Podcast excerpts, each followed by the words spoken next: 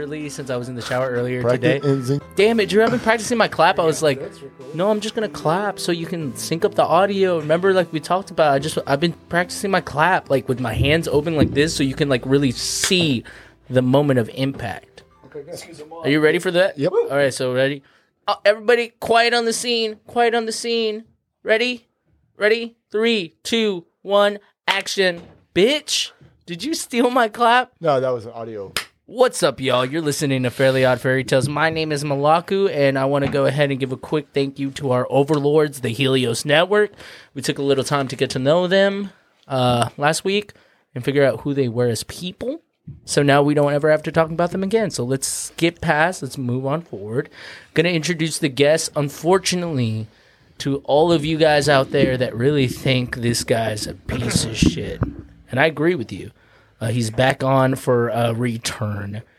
Julian Fat Booty Bottom Briar. It's okay. Malaku's upset because his drinks are subpar tonight. Boo. Yeah, they're, they're just decent. yeah, yeah, yeah. yeah. Bitch, I'm gonna edit in so many boos right now. The um the experience I have with Malaku and Julian together is that Malaku likes to uh, to point you out and, and, and get real negative when you're on. Isn't it? It's true. It's kind of weird. it is weird. You Every guys have, time. you guys are it's like an old married couple. it's super strange. Because It's like we're- and then I'm- there's Sharon. yeah, because I'm I'm friends with him. Right. Isn't that wild? It's I wild. fucking- But yeah, no, there's there's a bit of this like a guy. oh, what Julie like it's just like a it's like oh Malaku fun loving and oh but he's gonna be with Julian so it's probably gonna be a little like toxic in the room. I know. Yeah. Me and It's really Elijah. unfortunate. me and Yeah. Elijah explored this actually. Elijah, for those of you who don't know, Elijah's this stud's younger brother. Me and Elijah explored this. I called him one time and I was like, Elijah, ever since you've left, I've been stuck alone with Julian. I have this issue. And he's like, What's your issue, buddy? And I was like, Have you ever noticed when you're alone with Julian for a long period of time, you just start becoming a sack of shit? Right, a little just- pessimistic, huh? uh, not even pessimistic, angry. Mm. Angry at the world, angry at yourself. What used to be loving becomes loathing. right. What used to become inspiration and Dude, I- determination I has become. know. I feel I feel like you're experiencing because I I don't feel angry at all. I feel like this is the thing maybe you're experiencing. Uh, this is something There's me a and song Elijah that kind of share. embodies this. It goes, "Well, here we are, what is left of a husband and a wife, with two good kids who have a way with getting on with their lives. Yo, dude, who the fuck are you? I'm not old, No, like But, seriously, introduce yourself on this show because no one knows who you are unless they've seen previous episodes. but I'm getting a whole lot older every day." It's too late to keep from going crazy. I've got to get away. Wait. The reason that I can't stay don't have a thing to do with being in love. And I, this is about Malaku and Julian, and I understand that loving a man doesn't have to be this rough. I don't touch me, man. And you're This is not, the right only now, after the one who insulting. thinks this world has left them After far the behind. insulting. Or this is the important part left them far behind. I don't know why you've got to be angry all the time. So for real, like I don't know what it is, dude. It's just like it's some tension building up between us. For But sure. I don't know, dude. Maybe I'm threatened. Maybe I'm threatened Yeah, that by makes sense. his presence. He's very attractive. He's very smart. He's very put together. You're None of these. you're none of these things. No. Oh God. I mean, thanks for putting me on the spot, dude. It's not my podcast, so I'm just gonna I'm gonna just let you move on, dude. The blast on the podcast. Yeah, it's all good. And that brings us to Drew, the the man behind the mirror, the Michael Jackson behind the pedophile. Oh no, No, no, You no. don't like wrong title. I really worked hard on that one. All right, we're gonna scratch that one. Drew, our camera guy. Drew, show everybody your tits and your thumbs. I'm not facing. I'm not perfect position for the camera. That's This all camera's you. 360. You lying sack of shit. You show him your tits and show him your thumbs. Moving forward, introduce the. Co- I have to like read this in order, guys, because I'm fucking. I tr- I chugged two of these before. We Oh, good for you. I'm gonna be honest. Talk about being responsible. We Yeah. We're just talking about that. I also got a bang energy drink here, so I'm fucking charged up to fight off a million Yes. Nazis. Good work. Mm. God, that's such trash. We're going to be drinking tonight whiskey sours. No, yes. Ladies and gentlemen, we're going to be drinking equal parts lemons to simple syrup. And then we add in our whiskey. Again, Uncle Nearest whiskey. And what was the last part? Egg whites. Can we scratch this all over again? Just we'll just pretend that we're cutting right there because you said Uncle Ernest, then you said Uncle Nearest. Yeah, yeah. All of it. Uh, if you're gonna make one up, just don't even go with uncle. Just be like uh, granddaddy's non-existent whiskey. Hey there, ladies and gentlemen. Tonight we're going to be drinking Granddaddy's. What was it called? Non-existent whiskey. is the brand. Granddaddy's non-existent whiskey in the form of a whiskey sour cocktail. It's going to be equal parts lemon to our simple syrup. We have, I think we went with a three quarter ounce pour for these most recent batches, two ounce on your whiskey, little egg white so it can foam up so you feel like you're drinking some nog. And just to real christen in this drink, we're going to be reading a, a story I hold close to my heart, a story close to my people's heart. My people from the grand nation country of wait is is continent the big the continent of Swahili. Thank you, Lynn. This is where you guys are supposed to clap. This is the part where the clapping comes on. If you don't clap, I'll edit it in some clapping. I feel like the genius was just kind of implied. Didn't even need to clap. No, the extra clap is the genius, and I, I implied the clapping. Thank you, guys. Sure, we can add in some clapping, right, right here. Sure. It's gonna take four hours. I don't think it. All right, so this tale is a tale that was recorded by white men, but is an oral tale from. This is the hardest part about talking about this. I guess Swahili is not only a group of people, but it is also like an area. It's like a region. And these are like, they have a language and it's all called like Swahili. So I don't know if I should call them Swahilians, Swahilis. Don't know if they're like from Swahili. I really, I, I, this is going to be difficult for the rest of the story, so I'm just going to call them the Swahilis. This tale is there's a man named Edward Steere. Now, Edward Steere in 1870 used to work for, I think, the British. Uh, he was an, an Englishman, and he traveled to this Swahili region because there used to be a lot of trade going on in that region between China, India, and uh, a lot of Middle Eastern countries, predominantly uh, Arabic and Middle East, uh, I mean, Islamic countries. And they would do a lot of trade. They would, there was a lot of slaves that was being sent off from this Swahili region at the time. And this guy kind of stuck around, hung out with these people, and was like, Tell me some of your stories. So they told him this tale the tale of the washerman's donkey. Now, I know that's a completely different story than we're reading, or at least the title of it, but they tie in later. Then this guy named Andrew Lang, who we all know and love, decided to put it together in a collection of his Lilac Fairy books. So this guy Andrew Lang is actually kind of a badass. He collected all these different like oral stories and made these anthologies or like encyclopedias of them, and they all have a different color coordinating with them. Whoa. Okay. Yeah, and he's been doing this for at this point. This is 1910, but he was doing this for like fucking 20 years. 20 years putting together. And before this, he wasn't collecting stories.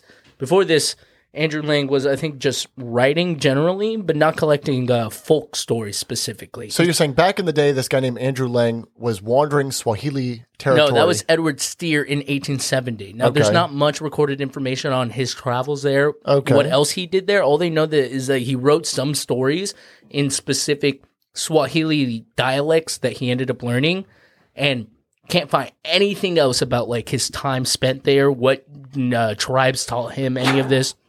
There's like no information on it. In fact, there's very little on Swahili literature dating before like the 18th century. There's some texts that are Islamic texts because they ended up adopting the Islamic language and the Arabic language over time. And some of it's recorded in the, the mid 1600s of like ever writing stuff, but not folklore, not like their their stories, just like weird religious poetic themes. And then they end up going on to develop literature in the 1900s. But this guy Edward, who just showed up in the 1800s, late 1800s, he could read and write because he was from England, and he decided to take in their oral tradition. Uh, yeah, I know. You White just, people. in, you just imported a lot of knowledge from the core fact that he was from England. I don't think that necessarily means he could read and write.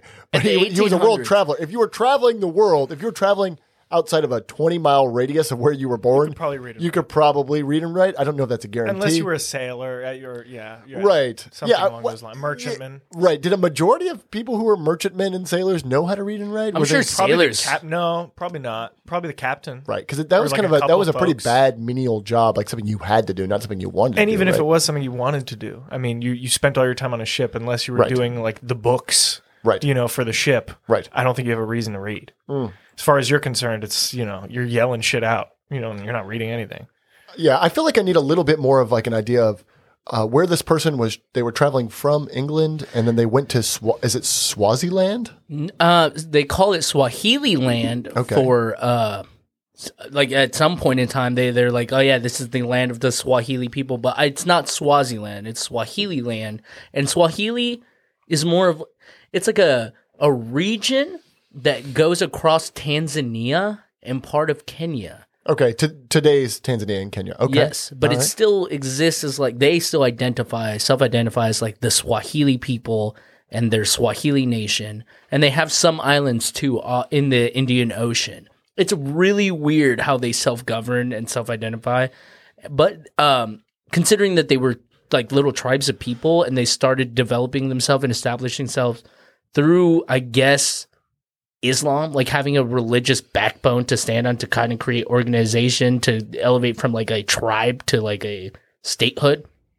Um, one thing that I did leave out that I think is very important is Edward Steere actually also in his time there, and they speak very little about this too, helped them translate a lot of passages from the Bible that were translated incorrectly uh in their Swahili languages. Once he under like learned their language and started learning how to like or started writing these stories, these like folk tales, translating them to English, he ended up helping them translate a lot of the Bible that had been mistranslated.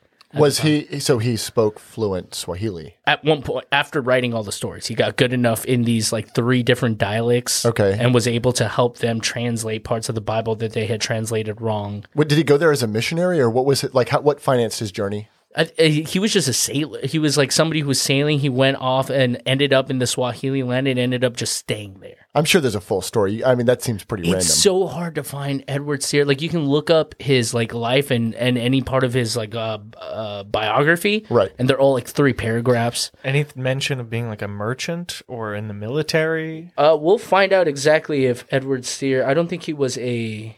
Um, Because it wouldn't merchant surprise man. me if he was in the military in Right. some in some He might have been in the military. Right. That would make more sense. well, also, were, were there territorial um, kind of disputes or things that? Uh, oh no, it was definitely religious. He was a Anglican colonial bishop. Okay. Oh, okay. Gotcha. Yeah, So he's that- so basically that's why he was missionary. traveling He was around. missionary. Okay, this Yeah, makes a yeah. lot of sense. Yeah. Yeah, that makes Uh, sense. was that why he also part of the? Was that also part of kind of British territory at that point?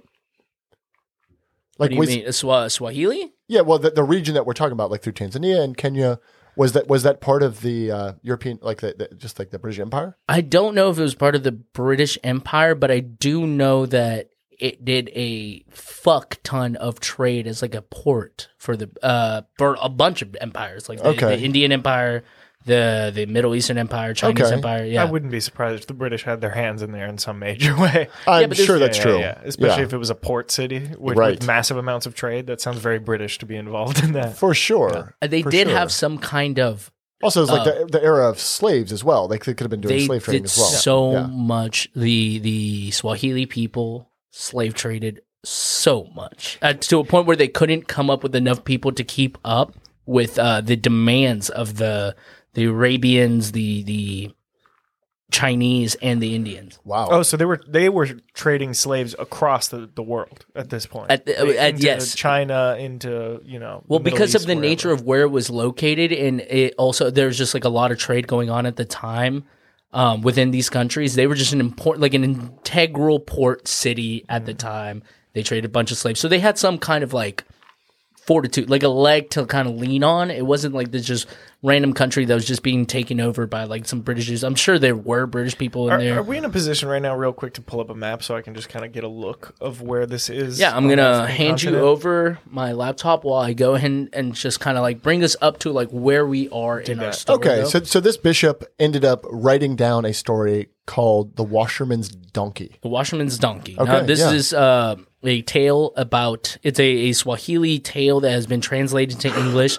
It later, when Andrew Lang kind of rewrote this story, same story, kind of same following through, he uh, called it "The Monkey and His Heart," which is makes a little bit more sense based on the story, I guess, or the beginning of the story. But so let's just dive in. We'll figure this out later. The story we're going to be reading is called The Monkey in His Heart, retold by Andrew Lang, originally told by Edward Steere. Now, once upon a time, in a land far, far away, there was a monkey who lived in these treetops eating this dank ass African fruit. He spent most of his time eating this fruit and hanging out, and parts of these trees would hang over the Indian Ocean. Now, after a while, he ended up getting to the ends of the trees that were over the Indian Ocean and starts to notice a shark that's just kind of like swimming around. He starts talking to this shark, and the shark's like, What you doing? He's like, I'm eating these dank ass fruits. And the shark's like, Can I have some? Monkey says, Sure. So the monkey throws him a fruit. The shark's like, Holy shit, that is really good. Can I get some more fruits? So the monkey's like, fuck it, and keeps throwing him fruits down. And after a while, we get to this point where the monkey's throwing of fruits cannot keep up with this shark's appetite. And the monkey gets tired. And he's like, look, dude, I gotta go home. I'm gonna fucking go to sleep. And the shark's like, cool, can we do the same time tomorrow? Fucking give me some fruits. Monkey's like, whatever, dude. I don't give a fuck. Just go home. So monkey goes home, goes to sleep, comes back the next day. Shark's there. So he figures might as well become friends. So they develop a friendship as this monkey keeps feeding him fucking fruits. The shark starts telling him stories of what the underwater is like. Now the shark's not a very smart shark, but he's a very honest shark. So he explains everything in simple but vivid detail. And after a while, the monkey starts becoming like obsessed with the underwater world. Any questions so far? No, this I'm I'm. It's a vivid world. Fuck yeah! So now this uh, monkey's hanging up in the in the treetops, looking down at the shark, hearing about all the most wonderful coral, all these beautiful fish, jellyfish, turtles, weird shit, and he's like, "Man, I would love to go to that world, but unfortunately, I'm a land creature. You're a water creature. Like I could never venture into your world." So one day, the shark starts to notice that this monkey is a little sad and he's like, Hey man, what's going on? Let's fucking, like, why aren't you having a good time? And he's like, Man, I just kind of long to see what your world's like. So then the shark's like, You know what, dude? Why don't you come with me? I'll take you to my world. And the monkey's like, There's no fucking way. How would you do that? And he's like, Because "Well, monkeys don't have gills, right? Not only do they not have gills, the monkey doesn't want to get wet at all. Oh, He's shit. like, There's no way you can get me there without getting wet. Is there a thought on what kind of monkey this is? Maybe Um, you know, he's probably like is he like a small? Is he lar- like? Is he What, What, what, am I monkeys picturing? are native to that area? I'm I picturing like a? I'm assuming tiny some kind of? African Indian mon- or like a it has to be a monkey that could be near the Indian Ocean. I know, right? but really, what I'm trying to get is: is it like closer to like chimpanzee size, or is it like kind of a lemur? you looking know, thing? okay, I was gonna tell you like my nigga, well, who cares? But to be fair, Well, the thing one- is, it changes a lot of the logistics because, like, if he's a little monkey, he can fit inside of his mouth. in one version of this story that doesn't include a shark, Uh huh. there they do. There's only one, but they do claim that there's like a whole intro about how this was like the fucking buffest, sexiest monkey. Like this Oh, monkey is okay. That makes me think that he's kind of a big gorilla-y thing. No, not gorilla monkey. Monkey. Don't you confuse the two. They're different. Oh. He's more of a monkey. Oh, I have a lot to learn. And uh but he's he's definitely like the the biggest of the pack, but he's also like the the best looking, if that makes Wow. sense. Okay. It's like Pretty more of an aesthetic thing. Yeah, yeah. It's like an alpha male right now. Yeah, but they don't ever talk about it in any other version other than this one weird one where they're like they give him a name and they're like, dude, the fucking monkey's fucking Okay, hot." ge- generic, attractive fairy tale monkey. Yeah. In this hmm. version, it's just a monkey and he's friends with the shark. And he's like, man, I want to go. And the shark's like, well, I can guarantee you that if you jump on my back, I can deliver you to the bottom of this ocean without and take you to my home and you won't have a drop of water touch. Wait, does it say the bottom of this ocean? It doesn't say the bottom. It just Oh, says okay. to my house, but I assume the Okay. shark lives at the bottom of the ocean. Okay, yeah, because I was like, oh, he's got a trick then. Well, he says Yeah, like don't I can trust get you there and there's no like I won't you won't get wet. I I promise you. Mm, who's getting nervous? I'm to be completely honest. I still like. Why is this? Why does this monkey believe that he could literally ride to a? Where does he think the shark? Well, how did the friendship give him the ability to to to, to go Where'd the trust come from? Well, okay, the trust probably came from them being The friends, friendship, right? Yeah, right, fruit. right, Sure. Wait, wait. I'm sorry. It's Since the beginning. It's beginning, one sided. He's just getting fruit from him. right. Yeah, it's he's so one sided. Fruit. I'm sorry. The, the Well, it's shark actually, I is- guess. Oh, sorry, go ahead. the shark's acquiring fruit from this monkey. Yeah, the monkey's throwing fruit into the water and is going because it's hanging because the because the trees are hanging over the Indian Ocean where the shark is. This is already how you know the trunky or the monkey shouldn't trust the shark because uh, this just doesn't make any sense. Yeah, The Uh, okay, not a smart okay. shot You know what? my You know what I'm gonna do? I'm gonna do a quick 10 second rewind because what I'm realizing right now, Joshua, you and I are the only ones who've been paying attention, and these two fucking buffoons. do you He mind did if I say do it you mind? Oh, you said shark, buffoons. I don't, I don't know if I trust Oh, him. that was really good. Thank you, buddy. Um, so what you guys? Can I do the missing out- recap? Go for it.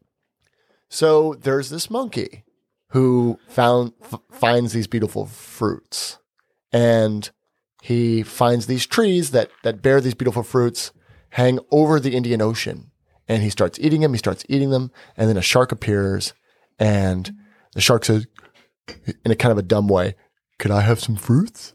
Could could I could you share some of your fruits with me?" And the monkey says, "100 percent. I'm a very generous monkey." And so he grabs the fruits from the trees and throws them into the water, and the shark goes, "Nom, nom, nom, nom, nom, nom." and then day after day after day, he throws fruits in the water. The shark starts to tell him about the underwater world.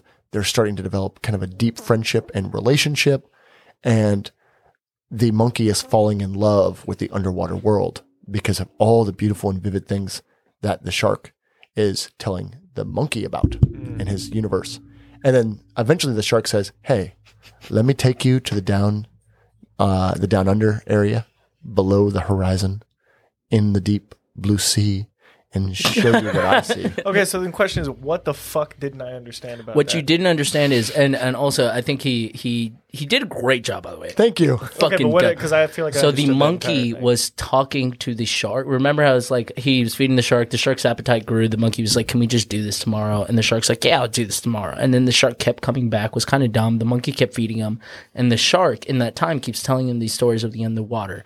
Then the monkey grows to long for it. So one day the monkey's sad. And the shark's like, "What's up? Why aren't you having a good time?" And he's like, "Man, well, I really like the underwater. Like it's beautiful, Right. But I can't go there." And the shark's like, "Well, how about you jump on my back and I'll take you there?" So Wow. the monkey starts the initial longing for the underwater sea. So it's not a trick. The shark's not trying to trick the monkey into going underwater. I mean, I the have yet monkey to see wants You to might go know underwater. something, but I so far it still sounds like a trick to me. It still sounds like a long, like an investment the shark is making into tricking this monkey to become Right. his friend, and then he knows he's going to tell him all these wonderful things. Be pretty about where he's fucking from. smart on the shark's part. It would be. It would be pretty. Fun. It would be really it, pretending to be dumb too. So he seems like, but he's also a shark, and I think that I think that there's a bit of a natural thing. Is like it's a shark. It's going to do something dumb. mean. Yeah, but it's also And I mean. think that Yeah, the shark right. is not going to be dumb. I think when I think of a shark, You think I about a cle- no clever I think apex cunning, predator. You know what Yeah, I mean? right, Like this right. thing's a little bit of a of a shade ball. well, as Okay, the so does it go narrator- underwater? As the narrator, I'll tell you, you're both wrong. You're both right, and I love to see how this kind of develops. So now they yeah. get on the, the the monkey's like, you know what? Fuck it. I trust you. Let's fucking get on this shark's back. Let's figure this out.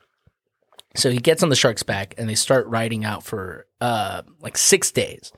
For the first day, the shark, the monkey's a little bit timid, and he's like, "Fuck, this is stupid. What am I doing? I should have never done this." Whoa. About day three, he's kind of like, "This is the greatest thing I've ever done." Day four, he's like, "Holy shit, love this." I fuck. He can't stop looking at the fish underneath him, under or to the side of the shark, I guess, because he's floating on the back of the shark. He's like, "God, this Is he above water? Because he was scared. Yes. Of, he was scared. Oh, he's above water. No water's touching him. Shark's holding his promise. He's looking at all the fish.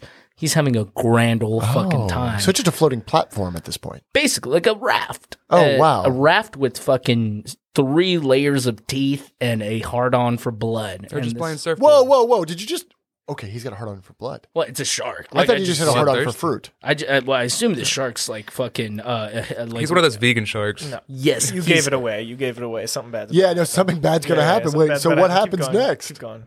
So the shark starts to feel a lot of guilt in his heart.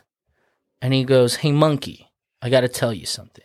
You're my friend, and I just can't do this. And he goes, Well, what's up? And he's like, Well, about a week ago, we found out that the sultan of the shark people is dying. And the only medicine that can cure him is the heart of a monkey. So when you told me you wanted to go down, I thought this would be a perfect opportunity. However, we're getting really fucking close. And I can't live with this guilt. It's tearing me up. You're my friend. And I just I needed to tell you. Like this is where I'm taking you right now. Oh my gosh. And we're already here. Like we're getting close. And the monkey. Now the monkey's a wise monkey and immediately starts to feel fear, but he chills the fuck out and he goes, Shark, I'm really sad that this is happening. And I really wish you had told me before I got on your back. Because unfortunately, I left my heart at home. And the shark's like, What are you fucking talking about? And he's Nice like, where do, where do you keep your heart, shark? He's like, What do you mean? I keep it right here inside my body. He's like, Ah, see, monkeys. Monkeys, we're different. We keep our heart in the trees with the fruits, which is why we stay in those trees eating the fruits all day long so we can keep a close eye on our heart. If not, when we start jumping around from tree to tree, it would rattle and fall out of place and break. And so I wish you would have told me because I don't need my heart. I would have just given it to you and you could have gone and saved your uh, king shark. Like, you're my friend. I would have done that. And the shark's like, wait, what? Dude, no. And he's like, seriously. He's like, okay, how about this? Dude, I don't even need to show the the king shark how I got the heart. I take you back to your place. You give me the heart, and I'll just take that, and I'll just be like, oh, I killed him and I left him on the beach. So that way you don't have to die. And the monkey's like, it's a great fucking idea. Right. I'm down. Let's do it. So Wow. now the shark does the entire six day journey they've been on in three fucking days, zooming back to the, the, the tree where the monkey was found. Think about how much fun they're having. Oh, they're the, at this point, right? Yeah. Probably the best time because the shark thinks he's gonna win. The monkey knows he's gonna win. Sure. Everyone's like, "Whoa!" and they're fucking riding off, and they get to the tree, and the monkey jumps off the shark and it goes in the tree, and the shark's like, "I'll wait for you right here," and the monkey's like, "Yeah, just wait right there." So the monkey goes up in the tree, starts eating fruits, and then he falls asleep. After about like five, six hours, the shark's like, "What the fuck?" And he's like freaking out. He's like, "Monkey, where are you?" And the monkey comes down to him and he goes, What's up? And he's like, Monkey, what the fuck's going on? I thought we had a deal. And the monkey says, What is this? Do you take me for a washerman's donkey? Welcome to the haunting of Siler Tread, a dramatized reading from Siler's own journal. This is a true story about Siler. He was born in Los Angeles, December 28th, 1945. Born into an orphanage, his life was never easy. He spent most of his youth in and out of the system, and a lot of his adult life in prison. But on his 33rd birthday, he left the busy streets of Los Angeles and headed to the peaceful town of Glenwood, Iowa. Soon after arriving, strange things started to happen. If you want to know more, go ahead and listen.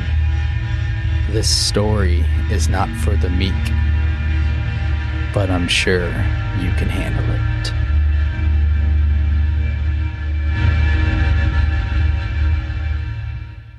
Welcome back, y'all. We're rocking and rolling straight through to the end. I'm going to fill you guys in what just happened. We discussed finer intricacies of New Year's, and we also talked about how we should go forward with the rest of the story. And we figured it'd be best if I recap you on what we missed. But it'd be even cooler if I was actually Josh and Josh was actually recapping it. So, Josh, take it away. Tell us what we've read already. Yeah. So there's a monkey and there's a shark, and they both share an interest in fruit. The monkey finds the fruit first, and then the shark finds the monkey. The monkey shares the fruit with the shark. You following me so far? Beautiful. Following. They start to develop a deep relationship with each other. And this relationship uh, eventually leads to conversations about the underwater world. The monkey gets deeply interested, and the shark says, Well, why don't you jump on my back? I know you don't like touching the water, so you can, I'll act as a platform as I glide right along the horizon of the ocean and show you all the things that I've seen. They take six days to get out to the middle of the ocean, And the shark says, Man, I have to tell you something that's been causing me a lot of guilt. Um, the Sultan of the Shark Kingdom needs kingdom needs a monkey's heart, and you are a monkey, and this is causing me a lot of confusion because I was thinking about taking you down there and pretty much giving your heart directly to Sultan. The monkey says, Oh, you can have my heart, but the heart doesn't exist within me. It exists within the tree where the fruits are. So they start blasting back towards the fruit tree. And that's my understanding of where we are. And that's where we are. And then the shark starts saying, Hey, monkey, where'd you go? How come you don't come down from the trees? And the monkey says specifically, What, do you take me to be a washerman's donkey? Now, Drew, Julian, are you guys confused? Because you guys are kind of like our weaker ends. Right I'm not even a little bit confused. Okay. What In fact, you? I'm Not way the all. fuck ahead of you. Then you. we must have really dumbed it down. Yeah, no, no, I'm way the fuck ahead of you. So Yeah, how about you just get the fuck started You before know- I get bored? Unfair. He can see everything I have written down. Well, I haven't got read a single thing. Julian- It's basically in you know imperceptible. It's nonsense. Just go for it. I'm bored already. Okay. Whoa. Cool. So that's okay because you see right there, you see that bad boy right there. That bad boy's locked in on Julian and his fucking eye sockets. Mm-hmm. And so we're gonna go ahead and look back to make sure he wasn't reading. But on the off chance he wasn't, He's looking the other way now, right now. oh dude, Yeah. what a fucking I know. piece of shit. Trying to pretend like he wasn't sneaking a read. What's a washerman's donkey? Okay. Yeah. What is a washerman's donkey? I don't fucking know. Either. What do you assume? I, I assume that it's somebody who washes clothing, takes them to the river. Uh, the donkey carries the loads of laundry. They rinse it in the river, rinse, rinse, rinse, put it back on the donkey and run it back to the village. I will say this might not be part of the story, but I did question what a washerman was as well. I never actually looked into it. I'll look into it now with you once we get through this. But the washerman's donkey, uh-huh. which was the name of the original tale, Okay. is a segue halfway through the story, which is a tale that the monkey tells to explain to the shark his logic.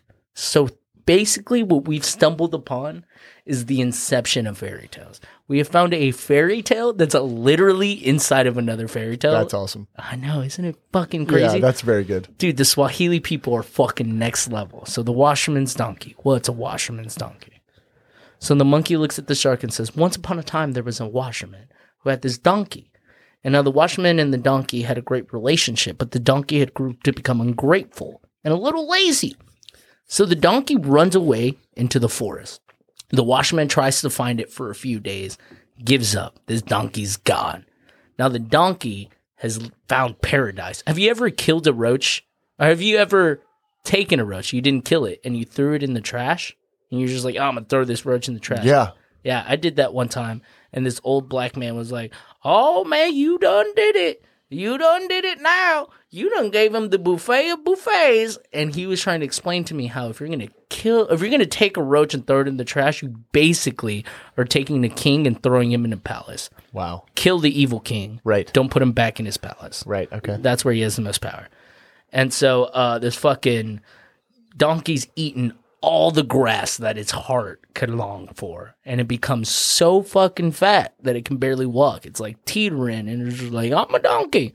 Now there's this rabbit and it's hopping around and it sees this donkey and it's like, God damn, that donkey is fat as fuck. So it goes up to its homie, the lion, because apparently and no one explains this, but monkey, I mean hares, like rabbits Uh huh. and lions, homies For sure. For are. like ever. Yeah. like, yeah they're they're- like- Mm-hmm. it's a natural partnership. and so the hare goes up to the to the fucking lion and it's like, "Hey, buddy, there's this donkey and it's super fat. You should eat it." Now this lion was ill, and so it was like kind of like not not decrepit, but like on its way there, and it was just like, okay. Yeah. You've teased me with these stories of a feast, of a bounty, but you know I am too weak. I could never make it there. And so the hare is like, oh, this fucking guy. All right, whatever. If you can't go to your feast, I'll bring the feast to you. So now the hare goes and finds the donkey, and the donkey's just being a fat sack of shit. And turns out this donkey's a girl donkey. This is the first time we ever hear of this, but this is a girl donkey. She's got a vagina. So she's a donkey. That was cool. Yeah. That was actually Sorry, really cool. So uh, this donkey is just like fucking strutting her stuff, and the hare comes up to her and goes, "Hey, Mrs. Donkey, nice to meet you." And the donkey's like, "What's up? Life's good. What you want?" And this donkey's, I mean, the hare is like, "I got this friend. He he thinks you're super hot. Like honestly, He thinks you're a fat ass. We gotta edit in some fucking sirens and shit right there because For that was sure. good. Fat ass, and he's a lion, so he's a fucking stud, and he wants to marry you. He thinks you're just fucking a one material. He wants you to be his wife. You can reign over the, the, the all the animals in the animal kingdom. How does this sound? And the donkey's a little shy. It's like, who me? Little old me? And the hare's like, yeah, you. And the don- donkey's like, oh my god. Well, I don't know, man. Like, I wish he came here and said it himself. And the hare is like, ah, good point. But he's real sick. And he wants to know if you want to come to his house and he can like court you. And she was like, by golly, let's do it. So they start going over to the lion's house. But remember, she's like a fat sack of shit. So it takes her like two weeks or some shit. She's like, fucking, eh. it takes her so long to get there. And this is written in the story. The hare had to slow her pace to keep up with the donkey and became exhausted at slowing her pace. Wow. To give- yeah, That's a like- great detail. Physically exhausted her. So Right, right. that's how fat she is. They get to the lion's house, and the lion comes to the door and goes, "Oh, my dear, please come inside." And the donkey's like, "Oh God, he's such a gentleman." So she goes in there feeling confident and like ready for love. And the rabbit's like, "You know, things are getting real steamy in here. I'm just gonna head out. Step out. I'm yeah. like let you guys do your thing. Yeah, There's chemistry. condoms. Yeah, I see Yeah. it. And so the the hare leaves, but it stays close behind because it's not sure what's going to happen. And the donkey presents itself to the lion and goes, "Me oh my, I'm I think I'm ready to consummate this marriage." And when she turns around, she expects the lion to be right there, like, "Oh my love," but it's like crouching in a fucking corner, and she's like getting kind of scared. And then the thing jumps on her and she freaks out. So she kicks it in the face. And then he freaks out. So he goes and he tries to claw her and he like claws her back end. And I don't know if you know this, but donkeys bite real fucking hard. So this donkey bites the lion or the whatever, yeah, the lion and then runs away because the lion's like passed out. wow. So the hare comes back into the room and he's like, Did you kill the lion? And the lion's like, Kill her? She almost fucking killed me. And the hare's like, Ah, come on. It's a fucking donkey and it's fat. Like, what are you talking about? And the lion's like, What? Like, what the fuck? What was this about? And he goes, Look, dude, just rest. Get your strength up. Don't worry, you're a badass. You got this. So it's like consoling the lion. Like, dude, you're you're fucking king of the jungle. And the lion's like, he's right. I am king of the jungle. And so the hare's like, I'll be back. Just chill out and get your rest up. So it leaves, goes and does rabbit shit, comes back. And now it finds its friend, the lion, like fucking jumping from tree to tree, doing some fucking big spry. cat shit. Yo, dude, it's healthy as a motherfucker. Okay. So this lion's like, like, fuck. I'm so fucking jacked and I got a fucking fat line dick and I need some fucking food. Mm-hmm. And the rabbit's like, hey, dude, I get it. But like, chill out. Like, just chill out. You know what? Don't overtire yourself. I'll go get you some food. You just chill the fuck out. And it leaves. And it starts hopping around. And it sees the donkey again. And this time, the donkey's even fatter, even dumber. And it's just rolling around in some grass. And the rabbit goes up to this fucking donkey. It's like, yo, what up, bitch? And the donkey's like, hey, girl, I ain't seen you in a minute. What's the, what do people, what's the 411? And this fucking hare is like, look, dude, shit's been crazy. You know how life is, but I'm just running some errands right now. But my, my, my homie, remember the lion? The lion hit me up the other day. He told me he misses you. And I promised him if I saw you, I would say something. Like, just bring it up. She was like, Oh, girl, you know me. Like, he's cute. But, like, last time I went over there, he scratched me something nasty. He tried to pounce on me. I was, I was scared. And, and the rabbit's like, Oh, no, he likes you. He hit you because he likes you. He like he hmm. that's how he makes love. He was trying to like pounce on you, but you freaked out and then you kicked him. So like he freaked out, so he scratched you, and then you bit him. So he was embarrassed. Like he wasn't gonna come try to find you after all of that. Mm. So like he misses you, and he wants me to tell you he misses you, but he don't want to encroach on you. He respects your feelings. And the donkey's like, "Well, I just wish that was true. Like I wish I could believe that. Like I believe you, but I don't know."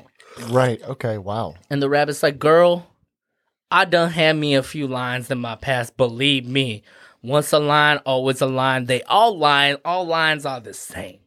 All lines be lying. But he loves you, bitch." Right. Okay. And so she was like, damn, you can't mess with true love like that. Mhm. So she's like, you know what? All right, I'll take him back. Let's go do it. So now they go back to the fucking lion's den. At this point, still the same pace because this donkey's a fat piece of shit. But they get to the lion's house eventually. And when they get there, the donkey's expecting the lion to greet her. But the lion just pounces on her from behind and kills her with one foul swoop. Oh, jeez. And now the lion looks at the hare and goes, I want you to gut it, clean all the meat, put it away, and then cook some of it for us to eat. But just leave me the heart. I don't want any of the rest of the meat. I just want the heart. That's all I really need to eat. You can have the rest of it. So the hare takes the donkey's body, cleans out all the meat, starts roasting some of the meat while she's putting it away, and she roasts up the heart. Then she decides to eat it. And as the hare's done, like just barely finishing eating up the fucking heart, the lion walks up. It's exhausted. It's like, where the fuck is the food? You've been taking so long. Like, where is it? So he shows up. He's like, hey, all right, dope. You cleaned it? Sick. Give me the heart. I'm hungry. And the rabbit goes, there's no heart. And the lion's like, what are you talking about? The lion says, this is a washerman's donkey. Haven't you heard? Or the hare says that. And the lion's like, what's a washerman's donkey? And the rabbit's like, it's a donkey that has no heart. I mean, think about it. This donkey came up to you the first time, came with me, went into your house. You attacked it, tried to kill it. It escaped and made it away. And then came back a second time, knowing you were trying to kill it. Now tell me, would a donkey with a heart come back the second time? And the lion's like standing there and it's like, ah, I don't know. You know what? You know, maybe you're right, rabbit. Maybe you're right. And that's when the monkey looks at the shark and says, So, do you take me to be a washerman's donkey? Mm. How stupid am I to jump on you again? Wow. Wow. Wow. That is Inception, man.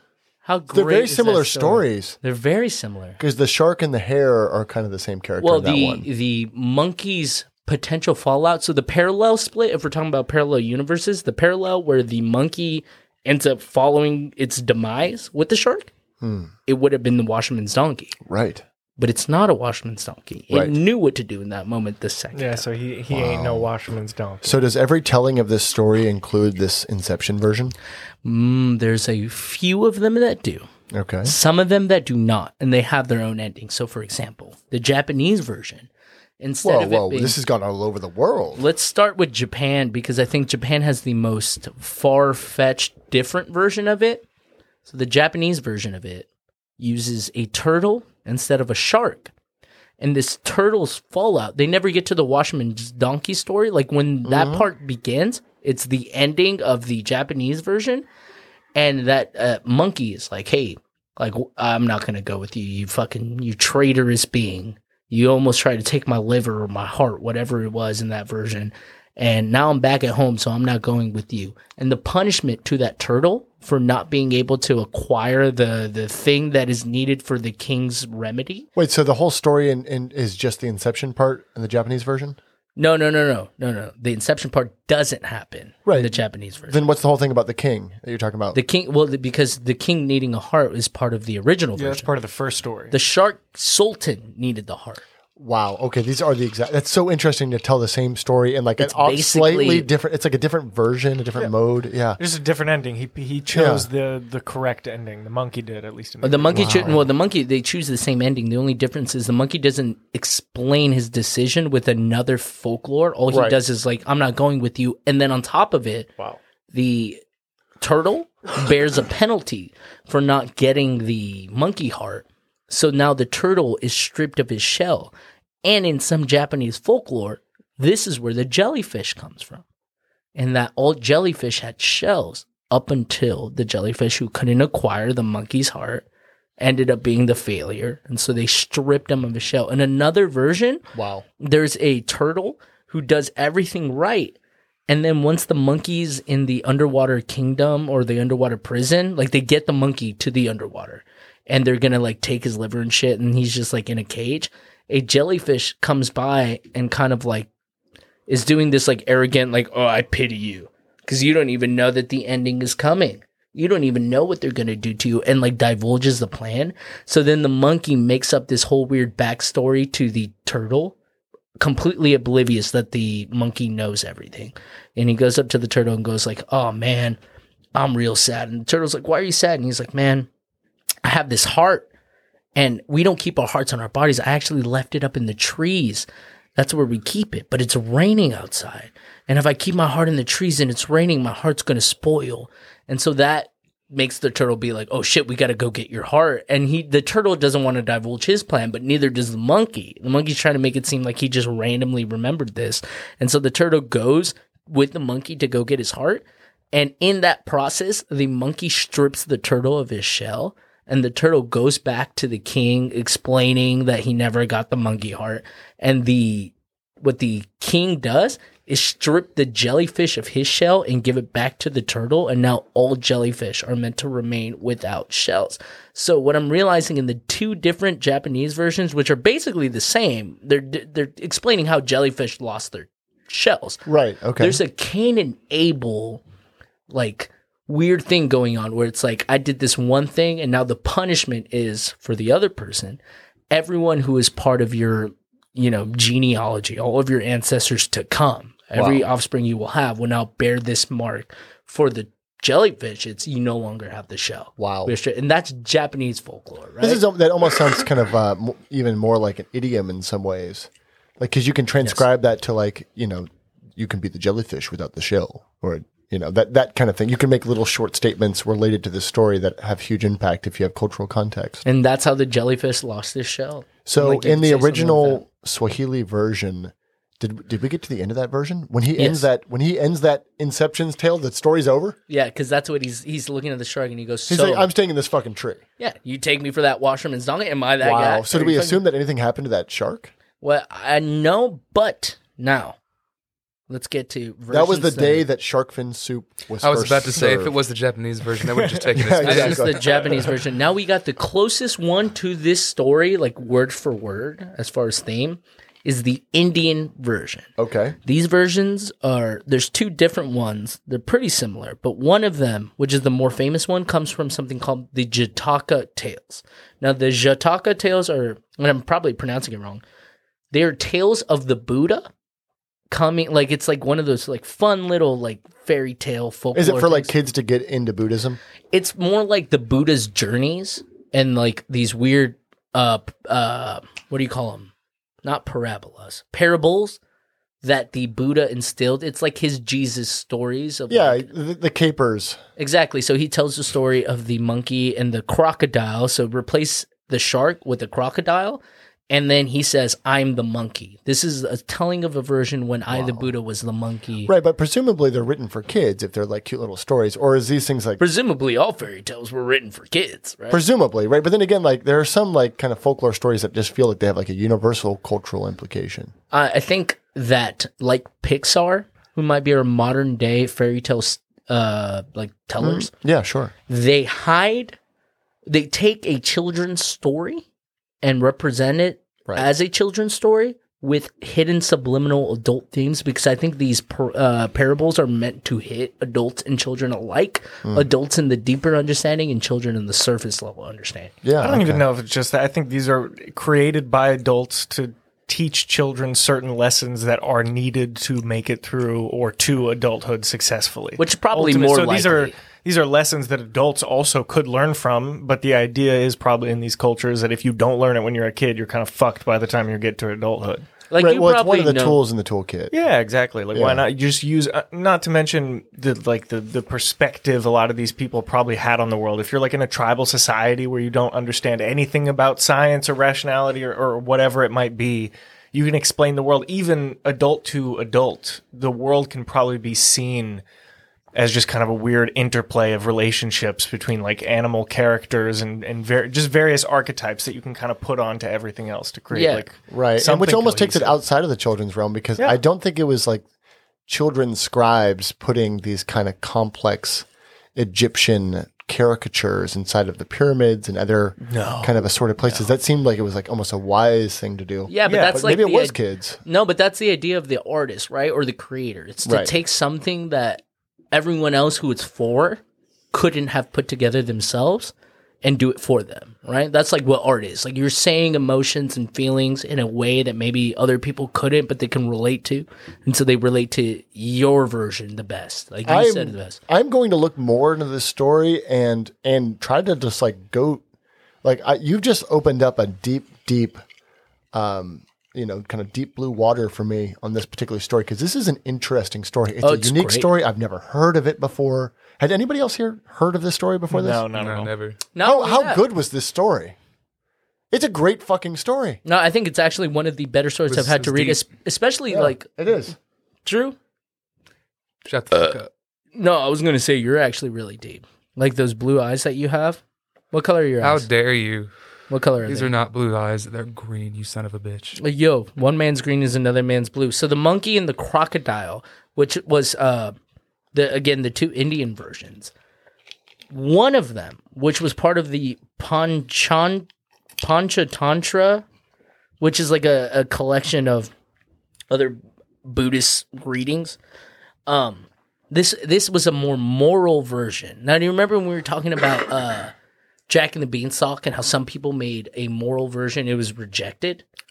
So oh for sure this one wasn't rejected necessarily by uh I guess the governing people, but it's not as famous as the the monkey and in fact that one's called the monkey and the crocodile the Pan- panchatantra one but there is a morality present and that morality is the the guilt that this in this version the crocodile and the monkey become friends. And the reason why the crocodile has to take the monkey's heart is because the crocodile is taking fruits back to his wife that the monkey keeps giving him because he finds out the crocodile has a wife and he's like yeah take these to your wife.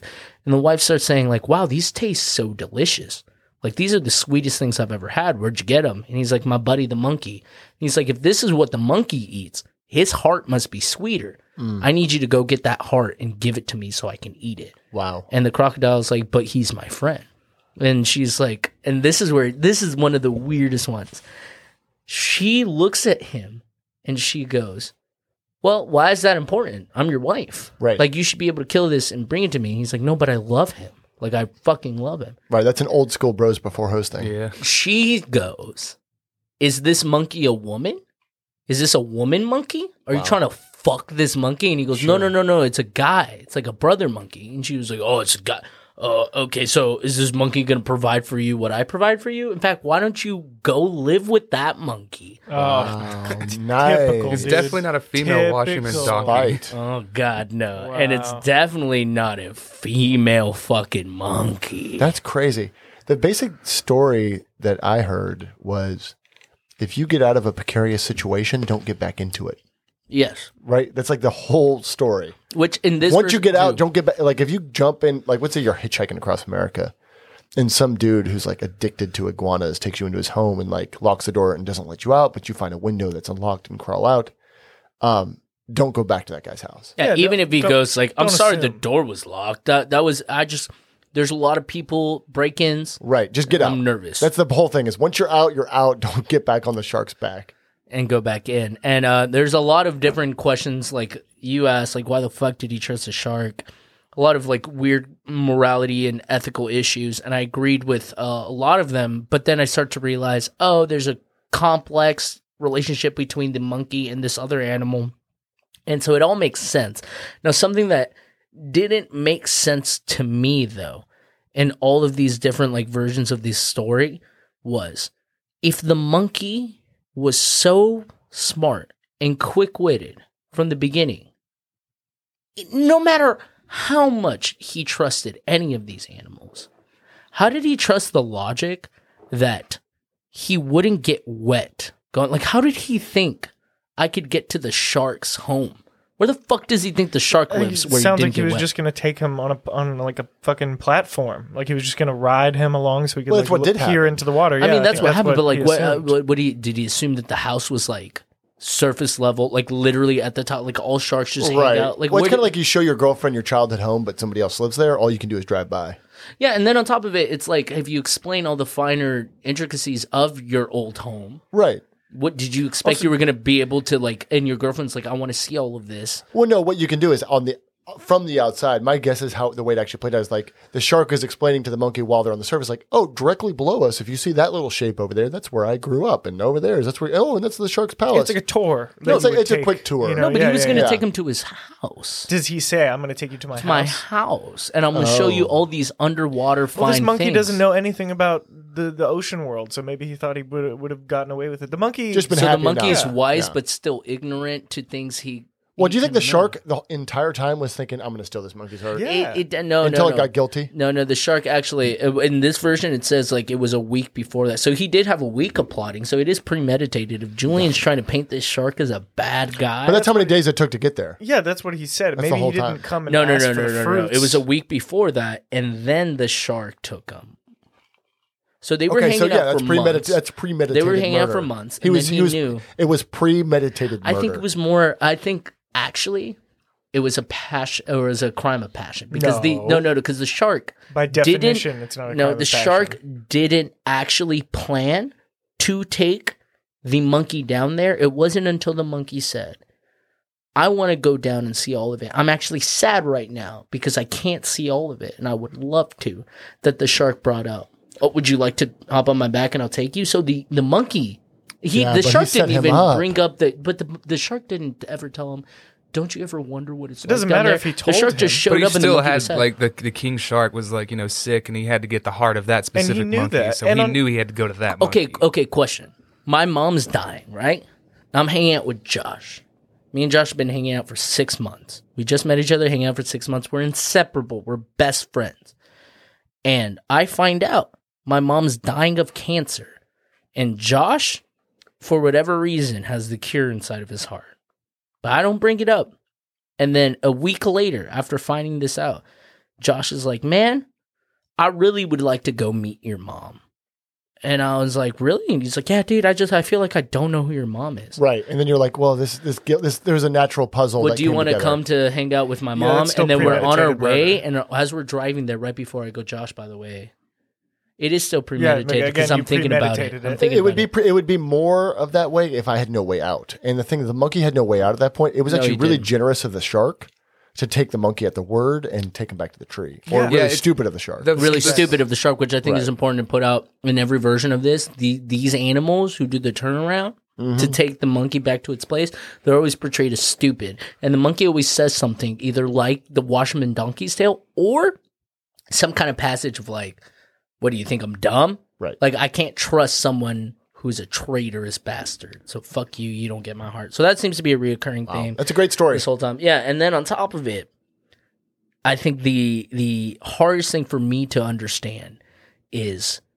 where did the idea of a, a traitorous friend and being wiser than your traitorous friend kind of stem in Swahili folklore? Was this one of their more famous kind of stories that they used to talk about it? And also, does this theme of having a story inside of a story lie in other folklores?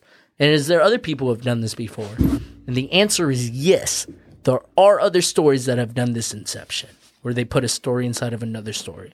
And one of them is in a great collection of stories called the Arabian Nights or A Thousand and One Nights. Now, for those of you who are like, well, what's that story? Sounds like you're going to have to keep listening to Fairly Odd Fairy Tales to find out. So thank you guys for listening. You were listening to The Heart of a Monkey, again, story retold by Andrew Lang, first recorded by Edward Steere in the Swahili area.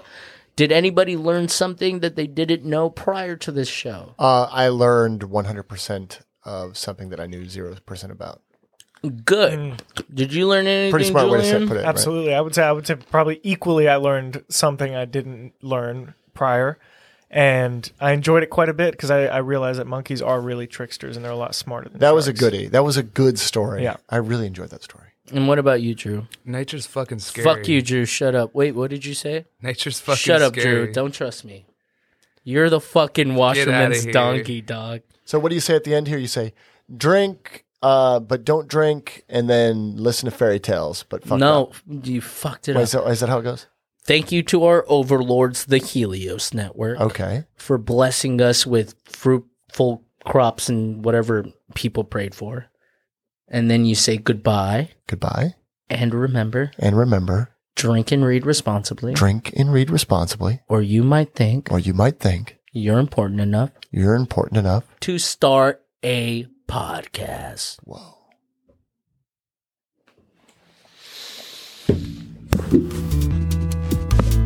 That was good.